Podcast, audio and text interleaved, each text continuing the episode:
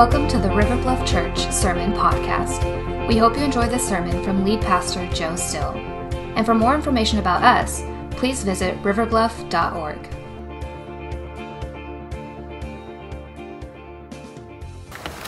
Good morning. How are you? I'm a yellow hat. You know what a yellow hat is? Because as virtue of being a part of River Bluff Church and giving generously, you help support this work. It's disaster relief. And we're a part of that nationally and globally. And this year, I, I earned my yellow hat um, back in the 90s when, um, hi, um, back in the 90s when Hurricane Andrew devastated Homestead, Florida. And uh, went down with a team to, to help there. And our church has been a part of you know, disaster relief for, for decades now.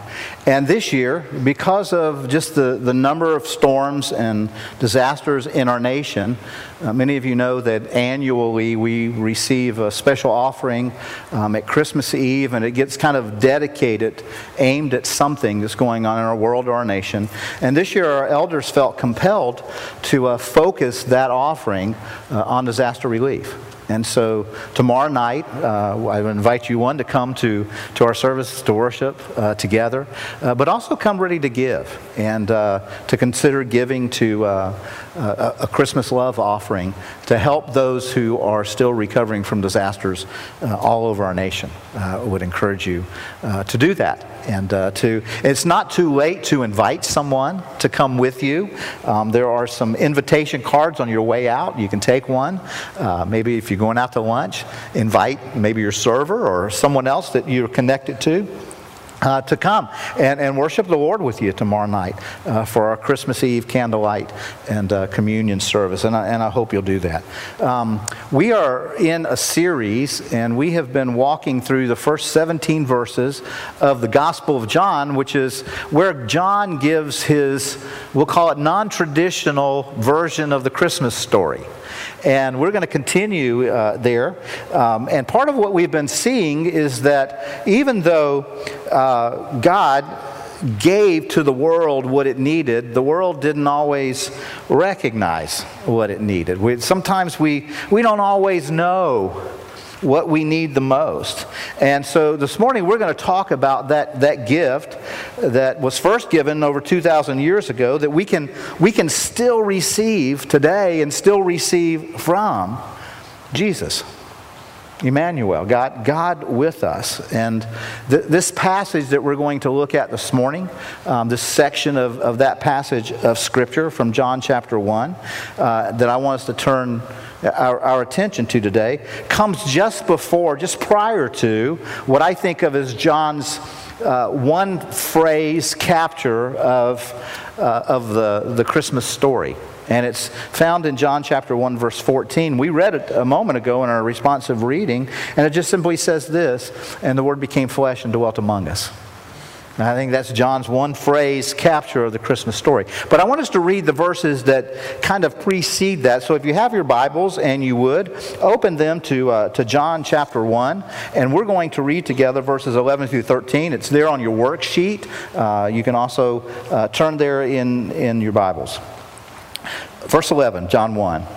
He, speaking of Jesus, came to his own, and his own people did not receive him.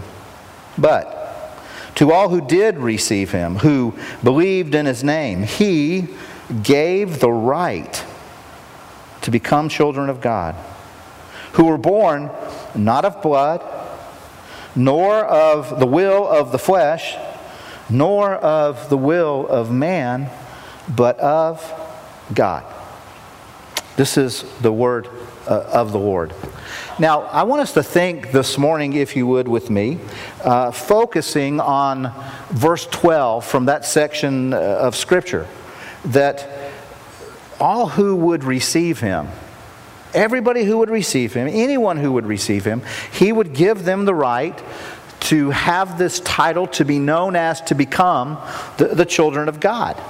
And so, the only way that you and I can really celebrate in all its fullness Christmas is in the recipient be receiving that, that gift, the gift that God gave. Now, hopefully, I'm hoping this for you, and I'm definitely hoping it for me, that we're all going to receive a lot of gifts this Christmas. I'm hoping you're going to give some and, and receive some. And the natural response normally to, to, to being given a gift is, you know, we, we take it and we, we open it, and hopefully you thank the giver. But I, I, just want to play a scenario out for you. See if you can just imagine, wrap your mind around this for, for a moment. What if, you, what if you gave a gift to someone and they never opened it? They, they just, let's say they never opened it, you know, and, and you, you, you gave the gift and a few days later you see them, you know, maybe at work or some event and you say, hey, how did, how did you like the gift? And they say, oh, I, I never got around to opening it. Been really busy. I'll, I'll get to it this week. And a week later, you, you run into them. And you kind of have that same conversation, you know, kind of repeats itself. And then a week later, and three weeks after that, and the, you keep finding out they, they, they didn't open this gift. You would come to believe after a while you hadn't given a gift.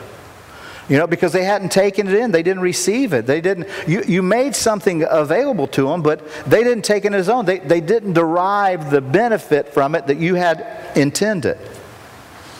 And there are lots of people in this world who have heard of the gift of Jesus at Christmas. They've heard that it was given for them, to them, but they never have chosen to receive it. They, they didn't open it up. And sometimes those people fill churches every Sunday. Some of those people fill churches every Sunday, they've, but they've never received the gift of Jesus. Now, I, I don't know what it was like in your household, um, but, you know, in certain Christmas settings, um, my parents, especially my mom, would carefully instruct me on proper gift receipt etiquette you know? And she would, you know, say, now you better look surprised when you get that. You know, and or you better you better be happy. You know, you better you better be glad you got that, and you better thank your grandma. You know, it, be, you'd get those kind of instructions, and even if it were you know tube socks, you, you'd have to thank grandma. You know, for for that, and so really by now we're supposed to understand how to how to receive a gift even if even if the gift is kind of unexpected even if it's not something that you were anticipating so here, here's what I want to uh, I want to kind of start with a question this morning. I want to ask you: Have you have you ever been given a gift that caught you totally off guard? Didn't see that one coming, you know? Just a gift that that caught you totally off guard, unexpected. Now, now here's why I want to, want to stir that in your mind. Because right now, there are people in this room who are dying to know that. They're just dying to know what caught you off guard. What gift, what gift just surprised you? And so here's what I'm going to ask you to do. Because we didn't do the greeting earlier, I'm going to ask you all to stand right now. Come on, stand up. So I know you got comfortable and you don't want to stand. You're saying, some of you are saying, I just got in my good sleep REM, but I, I need you to stand up. And here's what I want you to do if you're able. I want you to just find a few people, welcome them to the river, and tell them about that gift that was just so unexpected. Take a moment to do that with one another and welcome each other here.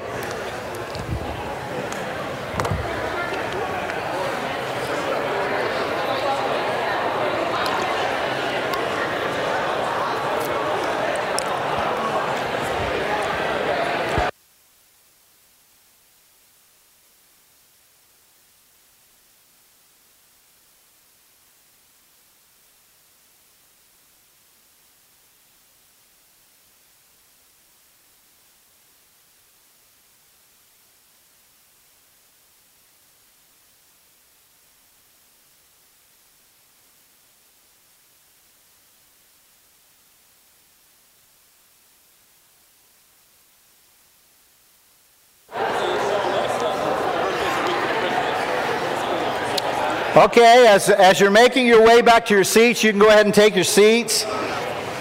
You know, we, we get all kinds of gifts, you know, that can take us by surprise, that catch us off guard. Um, sometimes not only is the gift recipient caught off guard, but sometimes the giver of great gifts is caught off guard. About two weeks ago, uh, in Cape Town, South Africa, um, there was this great gift giver that was showing up uh, to give a great gift. And he ended up being caught off guard uh, by the way that he was going to give this gift. Watch this video.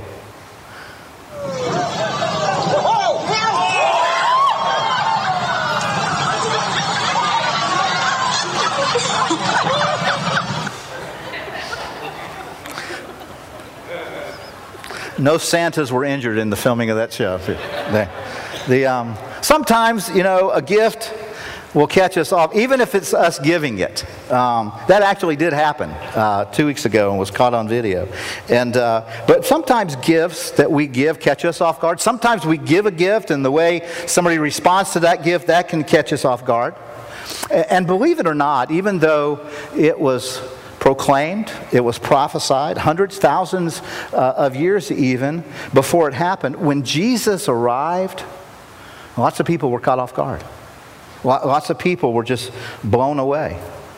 And God gave this gift of His Son to the world. It had been announced, but the scriptures even tell us how to receive it, how to unwrap the gift, this gift of, of salvation in Him, but so many people don't receive it. Jesus has come down from heaven. He became like us, and yet with, without sin. In that way, he wasn't like us. He, he came and he died this atoning death. He, he came, and that death conquered, literally conquered death for anybody who would receive him. And he established his, his eternal kingdom through that. And because of that, the Bible says that anyone who would receive him would become uh, an heir to that everlasting kingdom. For those who believe and receive, they could be called the children of God. They could become the, the children of God if they will receive him. So, how do you do that? How do you, how do you actually receive this gift? And this is what I want us to, to, to think about this morning on this eve of Christmas Eve is how do we actually fully receive that? How, how do we do it this way? How do we wholly, completely, how do we wholly, completely receive this holy gift that God gave that first Christmas? And I want to just look at three ways. There, there are probably more pieces of this, but these are, I think, are the three primary ways we receive God's holy gift at Christmas. First, we accept it with gratitude. We accept it with gratitude because I didn't pay for it. It's not something that I paid for. It's not something I, I could pay for. I just couldn't do it. I don't know if you have ever been in an awkward gift receiving moment. Maybe you've given somebody a gift and they in turn are giving you their gift and y'all are kind of opening them together. And when you open their gift you realize they spent significantly more on you than they did on, you did on them you know? And i don't mean just a little bit. They, they went way outside your hemisphere you know, of gift giving. And you, you, you couldn't have even bought that for them if you wanted to, you know, that kind of thing. And, and you know they're not, they're not the kind of person that plays that, you know, tit for tat, hoping that you'll reciprocate kind of thing. They're just simply wanting to express their love for you their affection for your friendship, their uh, something maybe that you've done in kindness to them. But you still look at your gift and the gift that they gave you, and you know, there's just kind of undoes you just a little bit. But the truth is, if you gave that gift from your heart, man, it, it should it doesn't matter. What you do in a moment like that is you just express you express your thanks. You express, express your gratitude. You know, you thank them. You thank God you didn't have to pay for something like that, but you know, you, you just you express this gift. Uh, your, your affection for them for, for giving you something so lavishly. Now, I- instead, some people don't know what to do with that. You know, we read this verse a moment ago from John 1:14 that at Christmas, and again I think this is John's Reader's Digest condensed version of the Christmas story, the word became flesh and dwelt among us. God gave his son. God left heaven. Jesus left heaven and he came to earth. And here's the deal on this. There's nothing that you could do as far as giving to God. There's nothing that you could do that could impress him based upon his generosity. You know, after all, this, this little babe, this, this beautiful gift of Jesus, he, he, could have, he could have waved his little baby finger and created a mountain range. You know, he, he could do anything. Jesus' half brother would, would later write about Jesus and, and, and God that every good gift, every perfect present comes from heaven. It comes from God. So, all good gifts, anything good that is in your life, God had his hand in. God had his hand in you in you receiving that. Jesus one day is teaching, and in his teaching, uh, the Sermon on the Mount, greatest ever message ever given, part of that message, Jesus does kind of a gift analysis, uh, and he compares your gift giving capacity, my gift giving capacity, with God's. And this is what Jesus said in Matthew 7. And if you, hard hearted, sinful men, know how to give good gifts to your children, won't your Father in heaven even more certainly give good gifts? He, he's saying the, the, the, the, capacity for our giving and compared to God's giving is just totally different. God gives good gifts. And He gave the greatest gift on, on that first Christmas when He gave Jesus. And although we can't match His gift in value, there's nothing that we can do, God does want to know that you appreciate it. He wants to know that I appreciate it. So God is looking for our expression of gratitude for His unbelievable gift. And the way that God desires us to express our appreciation for His gratitude are simply through our obedience, through returning love to Him, uh, our devotion to Him, our, our, our giving of our lives to Him. That's what He's looking for. That's, that's the only real way to respond to this great gift that God gave through Jesus at Christmas is to receive it with gratitude. But a second part of receiving that great gift, if we want to wholly, completely accept this holy gift at Christmas, we must also do it with humility. We, we got to receive it, receive it with gratefulness, gratitude, but we also need to do it with humility, and we need to do it uh, humbly because we couldn't afford the gift. Even if we knew that it could be purchased, you, we couldn't afford it. Not, not a single one of us could afford this incredible gift that God gave that first Christmas. You know, the, the only thing that it could do in us, in, in humility, is to stir in us a desire to honor God by becoming like Him. And the Bible tells us that God, God's a giver. God, God gave his son that, that first Christmas. God, God gives. And so, God, one of the ways we can honor him is becoming like him. One of the ways we can humble ourselves is, be, is becoming like him. And that's one of the reasons I'm so grateful that we have had just incredible opportunities this season in, in our church to be a part of uh, uh generous giving. Many of you gave uh, recently to an offering that our women's ministry was collecting at Christmas uh, to help uh, a, a, local ministry called Doors to Freedom help them in their fight uh, against girls and, and women uh, being trafficked, human trafficking. Providing a safe environment for them, a place where they can be loved, a place where they can come and learn. And you gave generously to, to help support that ministry. Many of you have already given and, and are planning to give to our global missions offering that we take up all during December to support the work of missionaries. We support thousands of missionaries uh, out uh, that are stationed globally, some of the remotest parts of the world where the gospel does not have a foothold.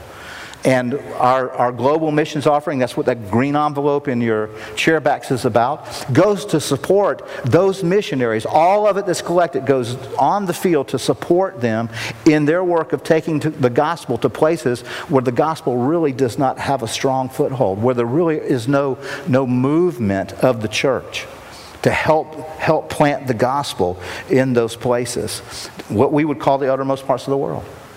And so this, this heart of giving brings honor to God because that's who He is. And so when, eh, when, we, when we in humility become like our Father, we get to see the kingdom of God coming in great ways.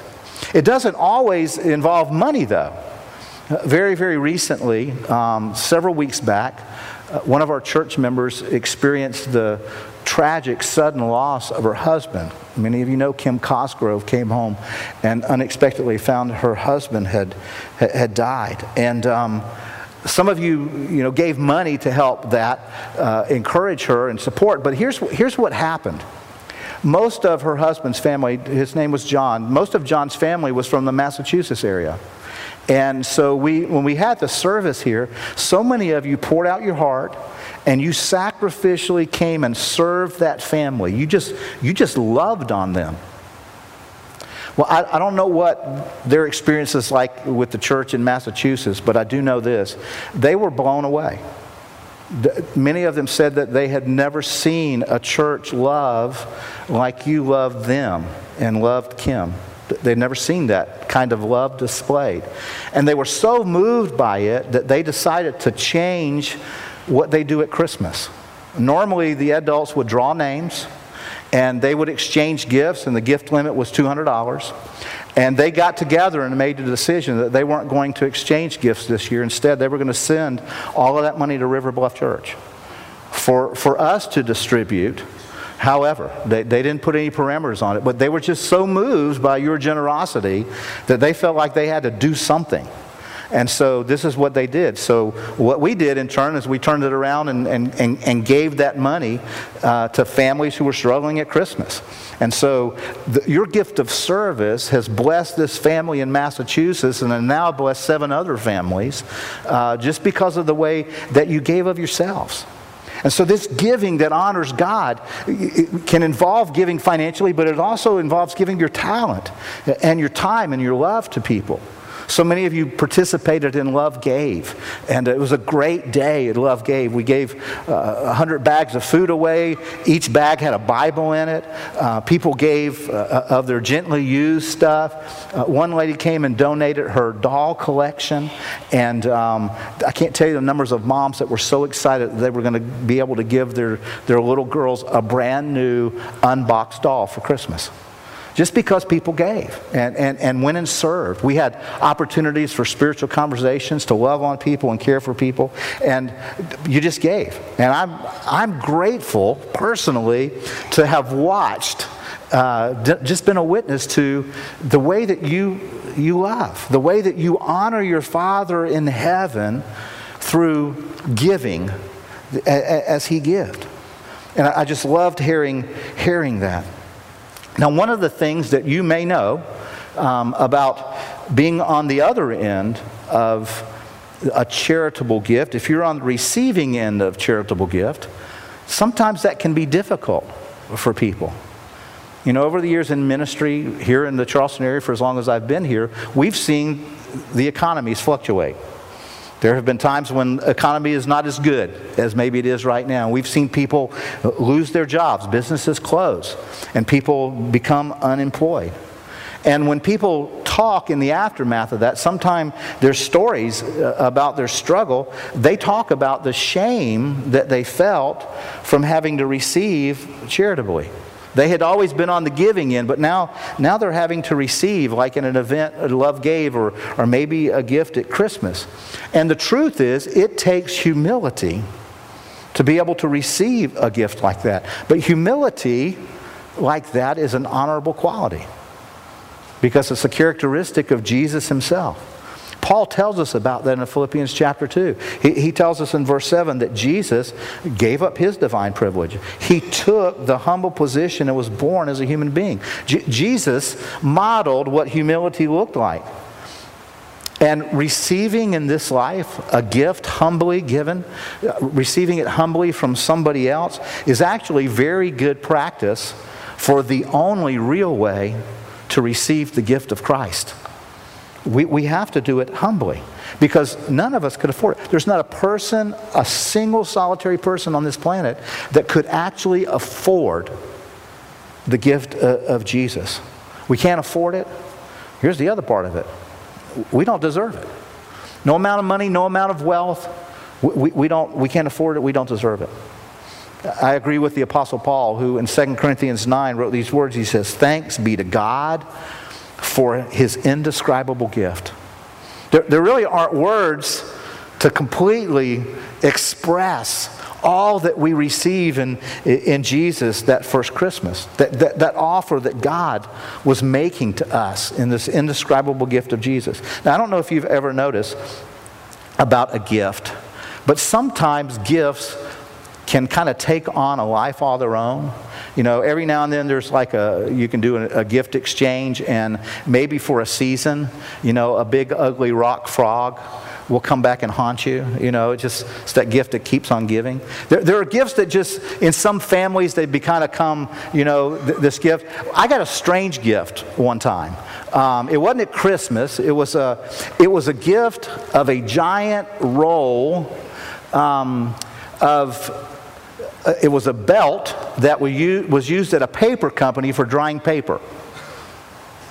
It was a great gift, though. And somebody's saying, well, what a, it, it, weighed about 1,800 pounds. We had to transport it from, from Orangeburg down here on a trailer, a 30 foot trailer, to get it here.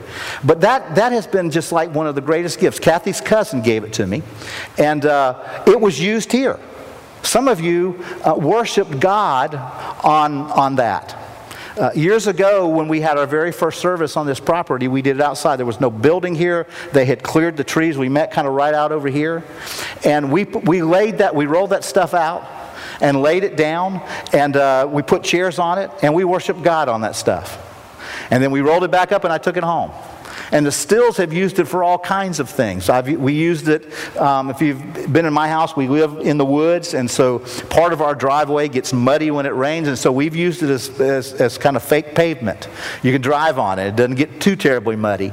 Uh, Taylor and I would cut it apart, and we would tie it in trees, and we would use it when we had paintball wars in the woods behind our house. Um, it was just this gift that just kept giving, and it took on a life all its own.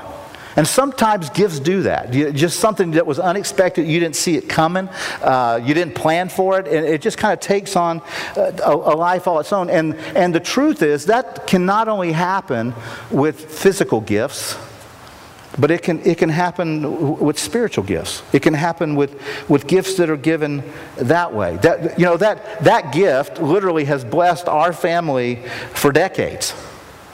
But there's a gift that you and I can receive in Christ that can bless you not just for a decade or a lifetime, but for eternity. Now, I know some people, when they first came to Christ, they, the way that they came to him, uh, their understanding was kind of shallow, what I call elementary, and that's probably true for every, every one of us, I believe it is. But some people kind of made their way into Christianity kind of like this. They, um, they came to Christ just to get mom and dad off their backs. That, that was the deal. Just if they'll just shut up, I'll, I'll get baptized. You know, I'll do anything just to get them off my back. Some people kind of made their way into the Christian faith because in their circles of influence it was kind of the socially acceptable thing to do. So they started, you know, doing the religious exercises. Some people got connected because they were concerned about their kids and they wanted their kids to have a religious background. So, you know, they would, they would do this. They, they'd give an hour a week. You know, they'd pray a prayer every now and then. Um, but here's what happened somewhere along the way, something changed.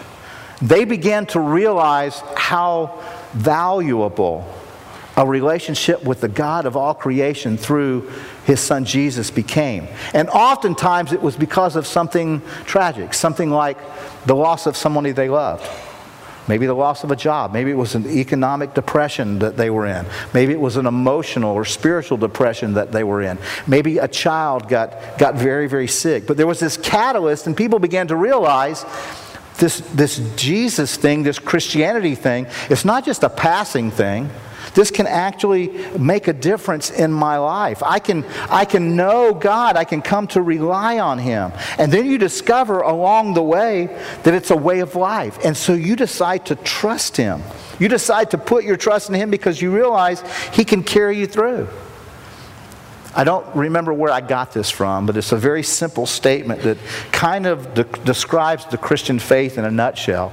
And it just simply goes like this It says, The Christian faith is this you start with Jesus, you stay with Jesus, you finish with Jesus, and it doesn't get any better than Jesus.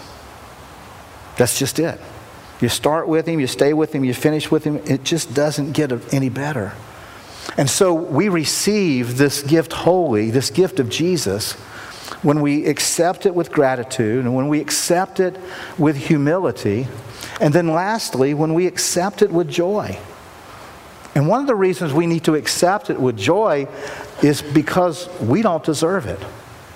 We, we just don't deserve it at all. Nobody does.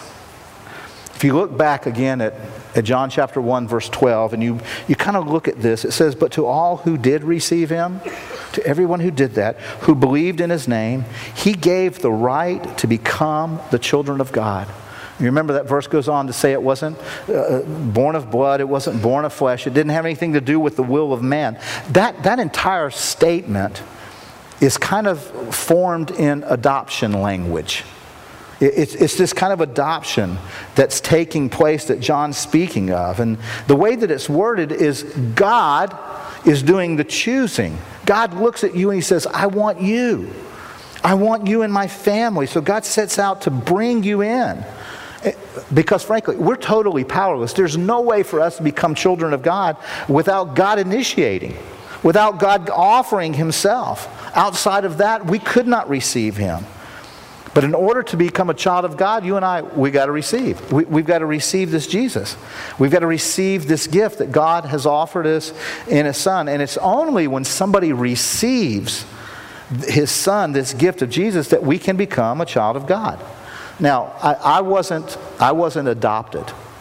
Um, I, we did not uh, adopt the, the kids that, that God gave to us, but there are people in our church who have adopted. And there obviously then are some in our church who have been adopted. And more than likely, when you read a passage like that or any passage about adoption, you see it differently. Because you understand maybe what it was like to be taken out of, if you were adopted, maybe taken out of a, a, a situation. And you may have been very small, and in the eyes of the world, you may not have had a great deal of you know, net worth uh, at the time. But in the midst of that, God brought you into something, and it was maybe totally undeserved, but somebody reached out and said, I want you. I want you in my family. Paul writes about this in Romans chapter 8. He says, But you have received a spirit of adoption. God's spirit has adopted you as sons. And because of that, you can now cry out, Abba, Father. I want you to look at that, that verse for just a minute. I want you to see that phrase at the end Abba, Father. I want you to pay attention to that. When uh, we, have had a group come back recently from, from Israel, uh, some folks in our church, and uh, I don't know if they experienced this, but I know when we were over there, there would be times when we would be in a busy area um, where there would be some families around, and that word Abba in the Aramaic language means daddy. And sometimes you could hear, just in the hustle and bustle, what was going on with families there, you could hear a child crying, Abba. Abba. You would hear that. And man, when I heard that in that context and watched kids run to their dad and watch a dad pick, it, it, it, did something to my soul because that's, that's what Paul's writing about here. That God puts that in us, that when we're adopted, God gives us that ability to just call him, call him daddy. And that, that phrase there, that adoption as sons, that, that's a legal term. It literally means that there are, there's a legal involvement, engagement that takes place here with, it, with his adoption from God. It, it's saying that everything's kosher. Every I has been dotted, every T has been crossed. Every legal matter is taken care of so that you can be called a child of God, so that God becomes your father. But here's the deal for all of us all of us struggle with that. All of us at some point in our Christian faith have struggled with that because of this. We are conditioned on this planet to think we have to earn everything to think we have to earn every relationship. Our, our, our souls get conditioned, get deformed, if you would, because of this world. And we, we, we, we just it's a struggle for us because we believe we believe this. We believe we either don't have or have because we're either naughty or nice. We believe we have it because we've been nice or we believe we don't have it because we've been naughty. We're taught that. We sing about it. And it, it, it, it, infects our minds and it keeps us from experiencing the fullness of what God intended when He adopted us when he adopts, you know? That language literally means there has been a transfer. The word that's used there is the word didomai, and it literally means that something got transferred from one account to another. It is now yours, it is now your inheritance. You've become a recipient of that. And that's why you have the Spirit of God put in you that allows you to do this. When you're adopted, you receive Him, and you become a legal heir to all that is Jesus the, the kingdom that is His, with all its rights and with all its privileges, with all its promises. I told you we, we have people in our church who have adopted. Some, some traveled to the other side of the world to do their adoption. And oftentimes, people who go kind of global in their adoption are adopting in situations where that child may be destined to a life of poverty. And very often, that child would be destined to being cut off from the message of Christ. And so they, they may not grow up in an environment where they would even hear the name of Jesus. And then these parents come in and, and in so many ways rescue them. They adopt them into their family, they, they bring them in. This child now has all the rights to call them dad or mom. All, all the rights have been granted to them all the privileges that come with it. It one minute before the documents are signed, this is the path that their life is on. And now God's given them a new path. This family has given them this new path, this new, new opportunity because they were adopted into their family. And the same is true for a relationship with God. You get adopted, you get, you get pulled in. God sets you free and He gives you rights and privileges. And here's what happens for a child who's been adopted into a family they begin to experience a new identity. They begin to experience this identity in this family. And the same is true for those of us who follow Jesus, who fully receive that gift. It will change you. Over time, it may not be immediate. For some people, it is, but over time, it will change us. That adoption by God changes us. I want to kind of move into closing today by, by reading you a, a story, a, a, an account uh, that happened. There's a, uh, a, pastor, he actually went on to teach in seminary. His name is Fred Craddock. And uh, Fred um, would write stories. In fact, this is in a book called Craddock Stories. And uh, I've shared this story before, um, but I love it, so uh, tough. I think, I think you'll love it. Fred writes this. He said, Nettie, Nettie was his wife, Nettie and I returned from Oklahoma to one of our favorite vacation spots in the Great Smoky Mountains. We were at a diner, uh, we were at dinner, excuse me, in a restaurant out from Gatlinburg near the small community of Cosby. We were in a rather new restaurant called the Black Bear Inn. It was very attractive and had an excellent view of the mountains. Early in the meal, an elderly man approached our table and said, Good evening. And I said, Good evening in reply. He said, Are you on vacation? And I said, Yes, but under my breath I was saying, It's really none of your business. Where are you from? He asked. Well, we're from Oklahoma. Well, what do you do in Oklahoma? Under my breath, but almost audibly, I was saying, Leave us alone. We're on vacation. We don't know who you are and we don't care. But what came out is, I'm a Christian minister. He said, What church? I said, The Christian church. He paused a moment and said, I owe a great deal to a minister of a Christian church. And he pulled out a chair and sat down at our table. And so I said, Well, I certainly have a seat.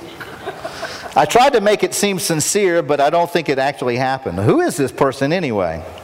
Well, he went on to say, I grew up in these mountains. My mother was not married and the whole community knew it. I was what was called an, Ill- an illegitimate child in those days, and that was brought shame. And I was ashamed. The reproach that fell on my mom, of course, also fell on me. When I went into town with her, I could see people staring at me, making guesses as to who was my father. At school, the children would say ugly things to me, and so I, I stayed myself, by myself at lunch and recess.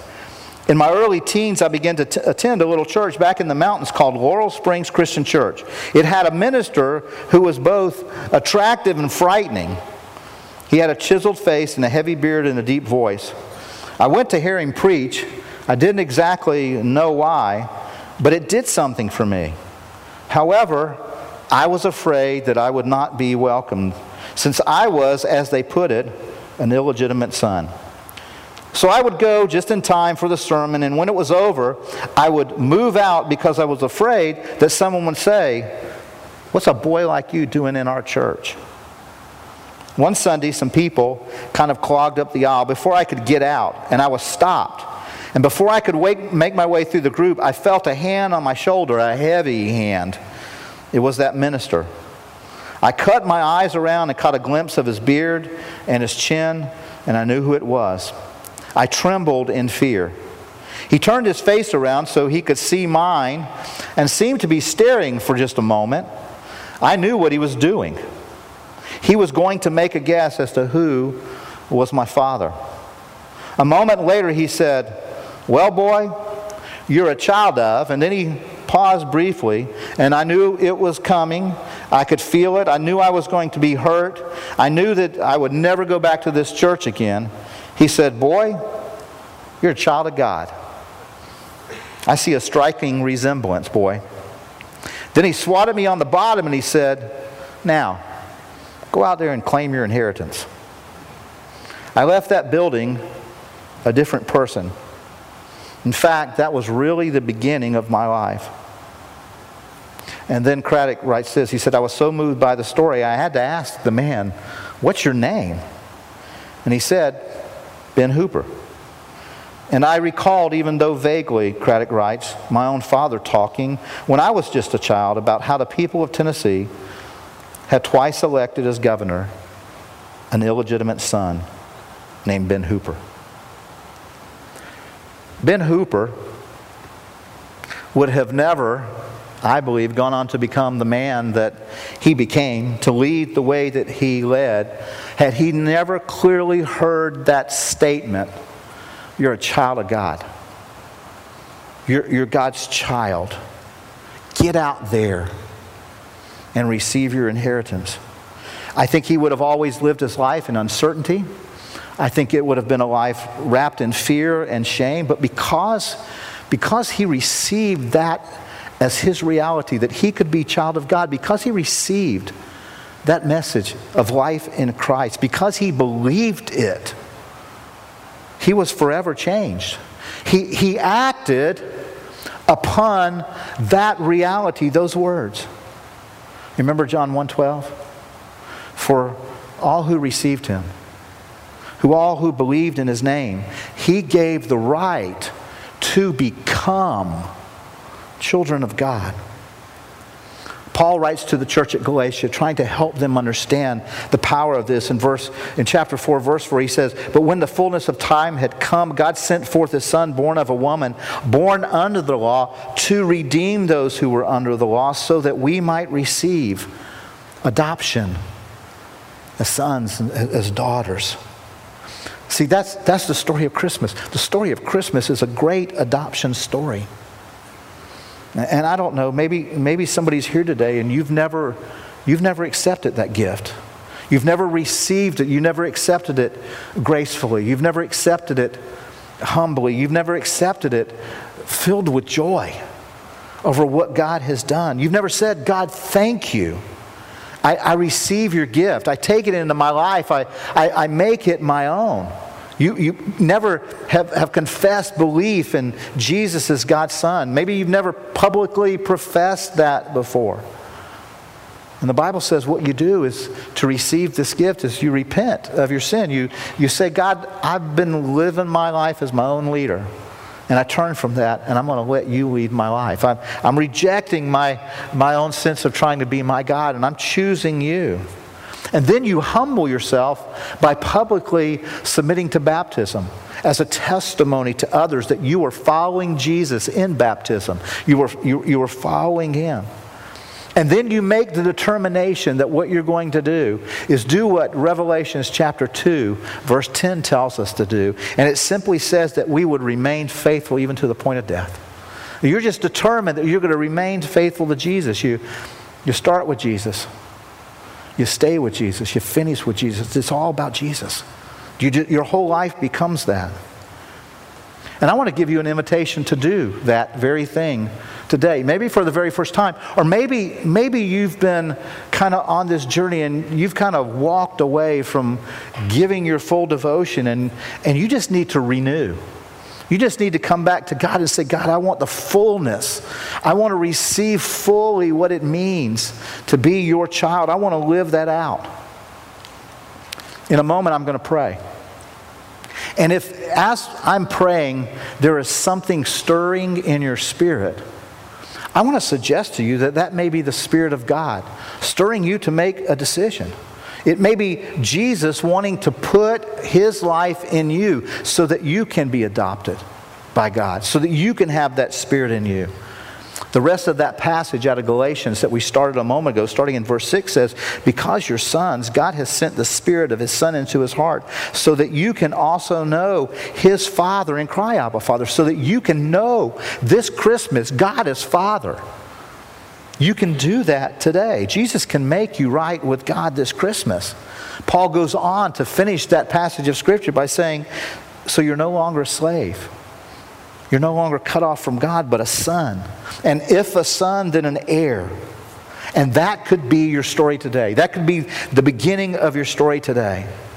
You could, in, you could claim your inheritance this day by being adopted by the God of all creation. And I would love to participate in that adoption. And so if you have your worksheet out, you may want to turn it over to the back. And on the back side of your worksheet, I've taken the liberty to draw up some adoption papers. Just to draw up some adoption papers. If you can find that, it's going to come up on the screen.